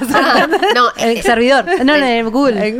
No, espera, navegador web. O sea, en Chrome. O sea, podés entrar por Chrome. Te conviene entrar desde una computadora eh, es un proyecto que corre, que, está basado en Ethereum, creado por cuatro argentinos, tiene un white paper, y vos entrás y es una plataforma eh, con un mapa virtual en donde eh, se puede construir en tierras virtuales. o sea, compras tierra. Compras tierra. terreno virtual. Tienen su propio token, en su el propia moneda. En el 20, yo para la historia de ellos me la contó. Lo que más me gustó es que una cirujana y, un anestesiólogo, pareja, eh, amigos, me hablaron por primera vez de este proyecto y me dijeron, no sabes, hay unos chicos que están desarrollando esto. Y a mí me pareció muy loco que ellos que no tienen nada que ver me digan, esto está buenísimo. Y me dijo, se pueden comprar tierras virtuales, podés construir y Coca-Cola ya está haciendo algo eh, ahí adentro. Porque es el metaverso más grande hoy por hoy del mundo, ¿o no? Decentraland. o sea, si yo me quiero hacer una tienda fe en Decentraland y estoy yo ahí adentro leyéndote el tarot. Eso, es factible. Ay, con un avatar, me encanta. Claro. Se pueden hacer fiestas. La verdadera bruja moderna, Tendríamos que hacer los podcasts allá adentro. Sí, se puede. Está bueno. Está bueno. bueno. ¿Cómo hacer los podcasts ahí adentro? Entras como Hay un estudio de grabación por ahí en Decentraland y cada una de nosotras se crea un avatar. en nuestra casa. Y nos podemos juntar y meternos ahí. Y cobras entrada a la gente con, con cripto. Sí, y podés, o sea, vos podés loguearte con una billetera, como esta Metamask que le digo, que recomiendo que, se la bajen porque podés entrar a muchos lugares. Eh, o podés no, no loguearte. Eh, eh, armás tu avatar y después vas a empezar a caminar por tu avatar por diferentes lugares. ves un mapa y elegís, bueno, quiero al, al, distrito de arte, quiero ir al casino. Está, hay, una agenda de eventos. Sí. De cosas que pasan en el betaverso. Se hizo la Semana de la Moda este año, Semana del Orgullo. Vas con tu avatar y una fiesta. Sí. Me flashé que sean eh, cuatro Pero esto, para, esto es vos sentada en tu computadora. Sí. Eh, la no verdad, está yendo a ningún lado, obvio, pero sí, está yendo. Pero tu avatar está cada vez más. Sí, gorda, y películas. Sí, bueno, Ready Player One y todo eso. ¿Qué le pasa a los cuerpos? Es muy extremo. Wally. Es muy extremo. No, eh, atrofia del cuerpo. Fuerte. No, pero para mí eso es una visión como muy lineal. Siempre va a estar las dos cosas. Para mí, la virtualidad y la realidad. Hmm. Y es como el celular, qué sé yo. Ah, para mí hay un futuro distópico donde por ahí nos atrofiamos y nos convertimos solo en un cerebro teniendo experiencias virtuales. Es una posibilidad. Pero yo creo que vamos a ir aprendiendo a cómo lidiar con eso y, que no mm. sea parte de tu mundo. Como tiene que haber una forma sana de entrar ahí. Mm. Igual, no sé, hablar de realidad y virtualidad como cosas distintas claro, es, extraño también. Mm. Es como, se habla de hiperrealidad, no sé es un tipo de realidad que no es la realidad de analógica. Se llaman, ¿viste? Digital, como físico y digital. Eh, ya estamos, estamos acá. Ya estamos acá, sí, pero es como cuando hablas con alguien y te dice, te habla de las cosas que subió a Instagram o a Facebook, ¿entendés? Es como que... Es como pensar que eso no es parte de tu vida. Exacto. Entiendo que, por ahí no puedas entender que. No, no, yo lo reentiendo, pero igual hay un, hay un, hay un borde de lo, de lo corporal, de, que tenemos cuerpos. No, no sé si que me angustia, que siento que, que tiene otro ritmo para transformarse, ¿entendés? Sí, Digo que por ahí evoluciona la forma del cuerpo y el cuerpo humano, no sé, perdemos el último dedo del pie y después, no sé, viste todo lo que te va pasando. Pero esto corre en una velocidad que el cuerpo no, y, ya hoy, no sé, yo tengo la vista atrofiada, la mano con tendinitis de tener el celular, como que siento que no por rechazar eso, sino por entender que eso está en diálogo con otra cosa, es como, como que se están separando dos cosas que somos en el fondo. ¿Dónde se juntan? ¿Cómo se juntan? Que la plata se esté haciendo invisible me parece un montón. Sí. Pero sí. empiezan a hacerse invisibles cosas que... Yo desde que, desde que existe el pago con QR, la verdad es que casi no, no saco más plata del cajero casi no saco más plata me de la farmacia tampoco. Me molesta mucho tener que ir a sacar plata del cajero y por ahí estoy semanas enteras pagando digital todo lo que puedo hasta que, bueno, me encuentro con la verdulería que tengo que Estos pibes eh, hoy en el podcast son yankees, son yankees y en Estados Unidos no sé qué... Eh, qué votaron, si podía desaparecer el, cash o no, y Estados Unidos, o sea, el pueblo eligió que el cash siguiera estando. Pero en Estados Unidos está todo digitalizado. Claro. Mucho más que acá, pero votaron que no querían perder el billete. Pero porque todavía hay, nosotras somos una generación que nació sin internet. Yo creo que la gente que están haciendo ahora. Les va a chupar un huevo. 20 años, 30 años y volvés a hacer esa votación, dudo que se sostenga el billete. Como no necesitas el billete para creer en el porque dinero. Ya, porque hay gente que ya entiende que la realidad virtual es realidad tanto como lo mm. que hago en mi casa mm. lavándome los dientes. Em, el tema de este también es el mercado negro de las cosas, ¿no? Porque tanto para como que el efectivo te permite comprar y vender sin que nadie se entere de la transacción. Sí, drogas, que Como que las cripto de alguna forma también te permiten un cierto anonimato para hacer transacciones pesadas, fuertes. Pero vos dijiste que era re transparente. ¿Cómo, cómo, cómo estás publicado ahí? y bueno, es una dirección en realidad, con números, con, con letras, mayúsculas, minúsculas, y eso se pierde también en un registro de miles y miles y miles y miles. Anda a saber cómo. O sea, si alguien vende armas en la dark web y por ahí a través de un registro se pueda llegar con bastante espionaje, ¿no? Como bastante inteligencia en realidad, no espionaje. Eh, por ahí sea posible encontrarlo, ¿eh? Es, como un trabajo de policía ya. Bueno, yo escuché un podcast con de Tim Ferris. Pero sí, si lo hacen por blockchain lo van a encontrar, o sea, va a ah. estar registrado. Pero hay que ver cómo llegan a eso. No es que lo buscas, o sea, es difícil llegar a eso, pero de alguna manera pueden llegar a encontrarlo. pero ¿por qué la cripto te, posibilita más el narcotráfico en un punto? Por, un cierto anonimato. O sea, es rastreable. Porque no están las entidades financieras, ni los bancos, ni nadie. Ni el eh, efectivo que tengas que mover en un avión. Claro, es el, este es el punto a punto. Claro. de un lado al otro. Eh, sin transferencias y sin valijas de dinero. Claro, y, andás a ver esa gente en qué blockchain la hace, porque hay diferentes blockchains, o sea, no es que está todo en un lugar. Ah, es re difícil. Sí, sí, es re difícil. ¿Más Pero, difícil que en efectivo?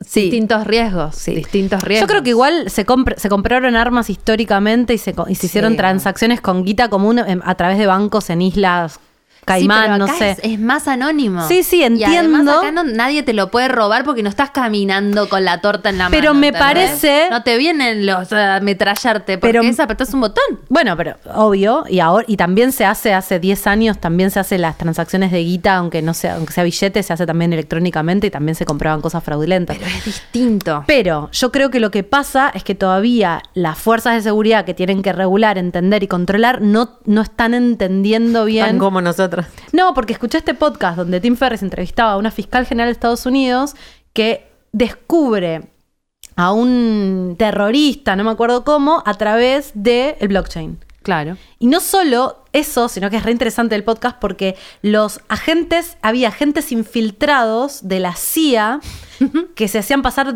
por amigos de estos, no sé qué, que terminaron defalcando también ellos comprando blockchains, es como que son agentes que se, se dieron vuelta. Y, ella termina encontrándolos gracias a que estos dos se dieron vuelta y rastreando las transacciones. Y ella cuenta que no entendía nada cuando empezó y cómo tienen que empezar a entender. Al final de blockchain. ser un hacker para, para hacer un No, y ahora debe haber, ahora debe haber fuerzas en la CIA, en el FBI, la, especial de cripto, no sé qué, que saben cómo hacer esto. Obvio. Pero bueno, si tenés ganas de, llegar a algún lugar y es a través de blockchain, podés hacerlo. Entonces, si tenés ganas de, investigar, podés llegar a alguna respuesta. ¿Entendés? Que es algo que no podríamos saber nosotros en la internet de hoy, en la web 2.0. Esa es la diferencia. Pero bueno, mucho tiempo también. Hay, que, hay que estudiar un montón y también siempre saber como que es experimental. Que aún en esta etapa, eh, con ya, ¿qué son? Más de 13 años de, Bitcoin y de esta tecnología, sigue siendo todo experimental. Igual es re poco. Te hago una pregunta, Juli. Digo, pienso en esto de la democratización, ¿no? Y de que si para, si para llegar a esos lugares tenés que saber de programación, ¿sabes? Quizás no sabes y te estoy tirando, pero ¿sabes si, si mm, hay algo de la educación eh, no sé, pública o que, no, pero de que empiecen a dar programación como, como, fundamental. Sí. Sí, digo, para vivir en el futuro, me digo que siento que si no sabes programación te quedas afuera de un montón de cosas, es medio como saber inglés. Sí, hay muchos proyectos. Exacto. Hay muchos proyectos. es el nuevo eh, bilingüe. Pero todavía no, pero está, en la currícula. Sí. Eh, Algunos colegios privados lo tienen. Sí. Programación como materia, ah, yo no sabía también como hay que ser autodidacta, hay un montón de, hay un montón de sitios eh, tipo Snatch que, que, te permiten aprender programando. Está Roblox también. Sí, ya naces medio con eso también en este ¿Pero Roblox no es un juego?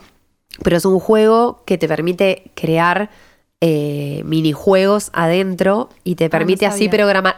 Son principios básicos de programación. está bien. Pero alguien que tiene 8 años y está metido en Roblox. Pero los pies están fascinados con eso. Sí, yo te digo que estoy para meterme eh, con mis hijas mellis. Eh, creo que es un juego para primero, si podés acompañar, hmm. eh, jugar en conjunto, pero Fortnite también ahora eh, anunciaron que va a haber una herramienta, que ya existe una herramienta para, para crear juegos adentro y van a ser como un motor gráfico que ellos tienen un motor que se llama Unreal Engine, que ahora tiene una nueva versión que es la 5, que sirve para, no sé, generar avatares, por ejemplo, ¿sí? Para armar maquetas virtuales. Eso, una herramienta parecida la van a llevar a Fortnite, porque esta nueva economía de creadores es como muy activa. O sea, no solamente vamos a compartir videos y hacks de no sé qué, sino también es como voy a usar lo, que, vos, creaste. Voy a jugar lo que vos creaste. Está desde que empezamos a generar contenido, no sé, en Facebook, hasta hacer vos mismo el programador del juego que jugás o del juego del que va a jugar tu amigo. Estamos en eso. O sea, nosotros no nos hacen nada. O sea, nos, nos usan de, gente usan de. O sea, es como que nosotros somos unos pasivos. Somos monos que hacemos todo. Hacemos las fotos, hacemos las historias, hacemos los videojuegos. Al final terminás haciendo todo el contenido. Bueno, pero hay algo más activo de vos crear el nuevo Instagram. o sea, no vas a depender de Max Zuckerberg, sino que vos podrías generar una propia red social con tus amigos para mm. compartir tu Pero es que vos lo generás, vos lo generás. Vos lo generás con lo que vos compartís, con la foto claro, que pero, subís, con pero, el Pero la plataforma no tenés ninguna incidencia sobre Instagram. Al contrario, sos una víctima de las políticas de Instagram. No tenemos regalías. No tenemos nada. No te pagan por eso. No, es más, te venden. Exacto. Sí. Te explotan. Y, muy agresivo también. Muy agresivamente. En cambio, vos podés, por ahí estos pibes que eh, arrancan jugando desde los tres años en Roblox, em, están aprendiendo a programar por jugar y van a ya nacer con la capacidad de decir Fuck you, Mark Zuckerberg. Yo me construyo mi propio Instagram. que pienso? Está todo el tiempo todo cambiando en un es re vertiginoso, porque yo, hago esto hoy y vos le pones algo arriba y después me lo devolvés y eso que como nada perdura ahí. No. Lo que yo digo es que ya eh, los generadores de estas cosas gigantes, que puede ser una red social o puede ser un juego, eh, arman una estructura que nosotros rellenamos, mm. Salvo que aprendas hasta el fondo blockchain y lo hagas vos. Sí, es otro salto cuántico. Bueno, dijimos, vamos a hacer cripto como para algo tranqui. Así si no podemos y le vamos a preguntar algunas cositas muy básicas. Sí, y terminamos hablando de todo. No, pero ustedes eh, son eh, incisivas. Sí, no, no las soltamos. Muy profundo. No las soltamos. Me, hace mucho sentido lo de Noelia Custodio ahora, porque pienso que, que, o por lo menos para mí la astrología es un lenguaje, es un lente, es una manera de estructurar eh, la realidad. Lo que, lo que mirás. Y esto es básicamente lo mismo. O sea, el, que aprende Roblox a los ocho ya tiene una mirada del mundo totalmente diferente. Hay un explain de Netflix, ¿vieron ese Netflix en pocas palabras sobre programación? Que les re recomiendo que vean a los que les interesa porque entendés que es un lenguaje que si no los hablas es como no hablar, eh, no saber hablar castellano. No saber inglés. Sí, exacto. Como, Te estructura la mente. eso, pero a mí me apasiona, digo, es, es un nuevo mundo. Yo siento que estamos en el, ahí estamos viviendo los ni como nosotros tenemos el, no sé, mm. la... Eh, la ventaja o al menos el placer de estar presenciando el inicio de una nueva humanidad. Qué ascendente en acuario que sos. Yo estoy más pensando en conseguirme un, un, pedazo de, tierra y un joven que me lo explique. claro, que me haga de, puente. Para plantar unas naranjas y, un joven que Estamos on the verge of a new world. y yo estoy pensando cómo hacer guita, como siempre. No, no, eh, la astrología está buenísima. Astrología en Decentraland. ¿Mm? Ya, con tu avatar. ¿No existe? Y debe existir algo. No sé, igual. No lo sé, ¿eh? No lo vi yo. está muy bien, ¿eh? Me a meter. El fe. El fe en el metaverso. ¿Eh? ¿Quién te dice? Ahí vamos. Bueno, muchas gracias. Muchas gracias. ¿A dónde, te, pueden encontrar los que tienen muchas preguntas o te quieren escuchar o dónde pueden conseguir tu eh, contenido? Bien, el Chulkinet es mi, mi arroba. ¿Y qué más? ¿Con CH? CH, Chulkinet, con I latina. Bien. Y con K. Y con K. Lo vamos a dejar en, el, en la descripción de este episodio en YouTube y en, y en, Spotify. Pero perfecto. Y, y también estás en la radio, ¿no? Estoy en Urbana Play. Eh, en Todo Pasa y en Punto Caramelo los sábados. De 10 a 13. Tenés un podcast. Tengo un podcast ahora. estoy haciendo uno sobre NFTs y música. Eh, y se vienen otras cositas. Y, y, y entregué el libro Ayer a las tres y media de la mañana. Ah, felicitaciones. gracias. Así que estoy medio como empezando cosas nuevas, pero me costó, fue un viaje. Primer libro. Claro que sí. Primer libro y explicando estas cosas también. O sea, eh, me salió humo de la mente. Claro. Y aparte quiero, quiero decir que Juli tiene, tuvo un podcast que... Em, que hacía acá. Que hacías ah. acá, que tenía, que se llamaba, ¿cómo? ¿Cómo hacíamos sin voz? Era eh, un podcast de inventos. No, pero el de las promesas de Ah, las promesas de Elon. Es el que menciona a Elon. Sí, es lo único que me importa a mí. Elon más, las promesas de Elon. O sea que yo siento que necesito que hablemos sobre Elon. Te vamos a volver a invitar, pues. Sí, yo me Otro de NFT, concha NFT. Me encanta. Y vamos aprendiendo. Sí. Yo en el NFT estoy. Ese me, parece que lo voy a entender mejor. Sí, re. Muchísimas gracias, a todos y a todas por estar del otro lado. Nos encuentran en youtube.com barra concha podcast. Pueden ver este video y todos los otros videos anteriores. Eh, estamos también en la radio en Vorterix los miércoles de 17 a 19. Nos ven en el YouTube de Vorterix en vivo y nos encuentran en Twitter en arroba conchapodcast. Mi nombre es Dalia Walker y estoy en Instagram como arroba la Dalia y en Twitter como arroba la Dalia A. Y próximamente en Decentraland, leyendo el tarot. Nosotros todavía estamos eh, en la instancia de que tenemos una web, también nos pueden buscar ahí. Sí. Eh, concha.com.ar. Y yo soy Laupasa, eh, arroba Laupasa en Instagram. Mi nombre es Jimena Outeiro, me encuentran en Instagram y en Twitter como arroba Oujima. Muchas gracias por estar del otro lado. Nos estamos escuchando y viendo en el próximo episodio de Concha Podcast. Con chao. Concha.